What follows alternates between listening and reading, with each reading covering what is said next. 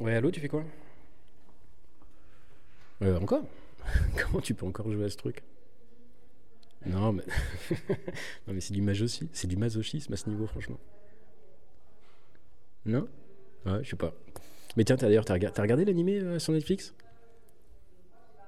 Oui et non, en fait, c'est le même univers, il y a les mêmes corporations et tout ça, mais. Euh, les mêmes corpos qui gouvernent la ville, les mêmes taudis et tout ça, mais sinon, l'histoire, elle a rien à voir. Mm. Ouais, c'est ça. Et dans la série, en fait, on suit l'histoire de David. c'est un jeune, en fait, qui, sèche les cours à l'académie Arasaka. Et il va s'avérer être euh, particulièrement résilient euh, après la mise en place d'une prothèse, elle-même ultra puissante. Ouais, bah en fait, il peut utiliser les pouvoirs de super vitesse de sa prothèse euh, une bonne dizaine de fois par jour sans, sans péter les plombs.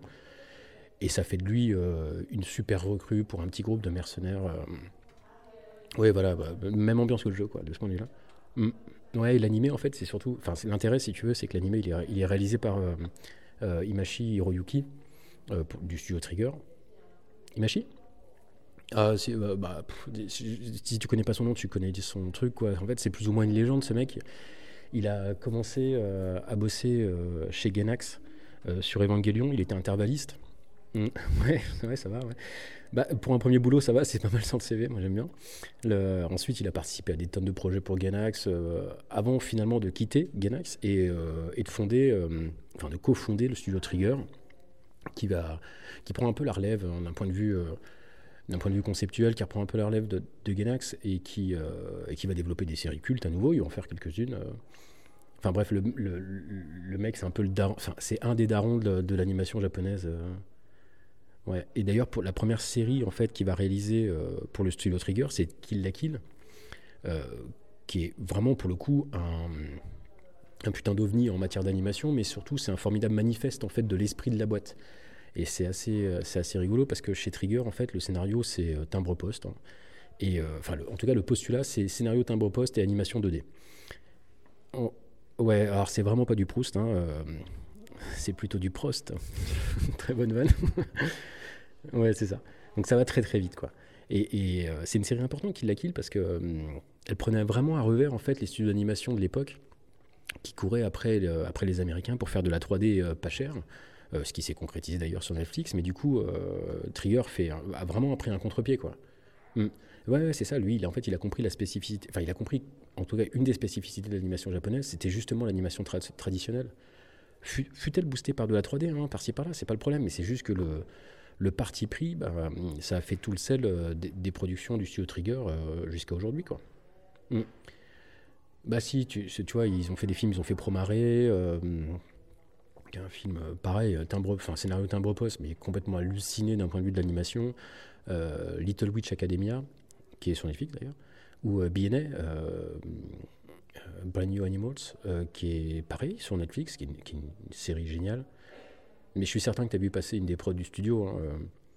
mais, mais, même l'épisode euh, qu'ils ont réalisé là, pour l'espèce d'anthologie d'animation Star Wars Vision là, sur Disney, et eh ben, le truc de. Ouais, bah, c'était le meilleur du lot en fait.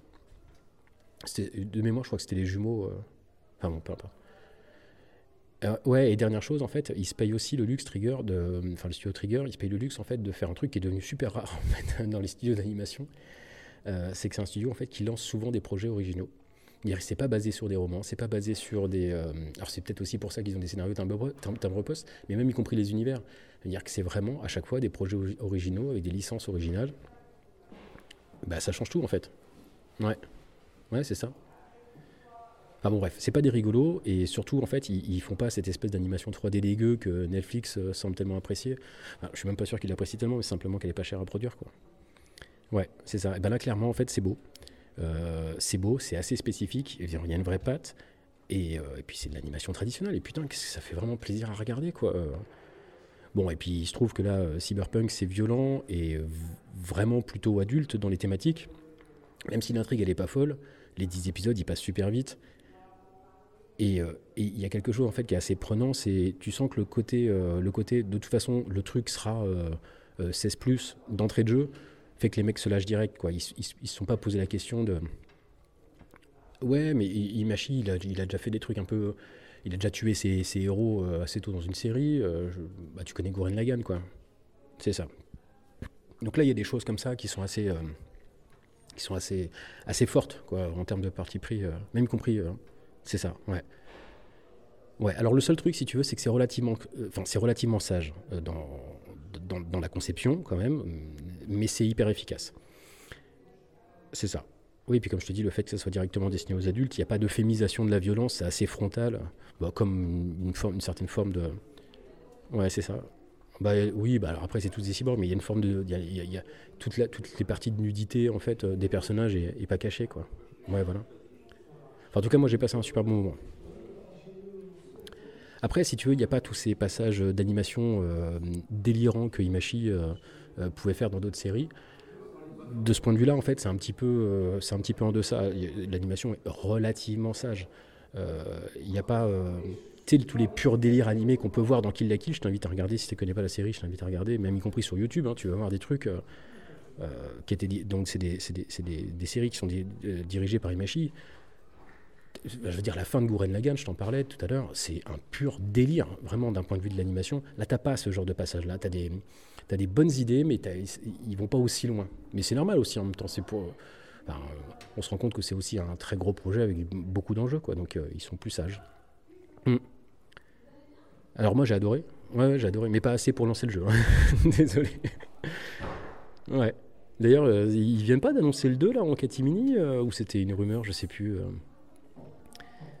Non, mais moi je suis prêt à acheter le jeu. Euh, enfin, je suis prêt à acheter le 2, moi, si c'est pour qu'il y ait des séries comme ça qui, qui, qui, peuvent. Enfin, si, voilà, si c'est pour financer des trucs comme ça, moi je suis, chaud.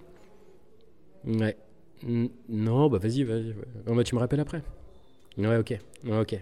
À tout à l'heure. Tout à l'heure. Bisous. Bisous.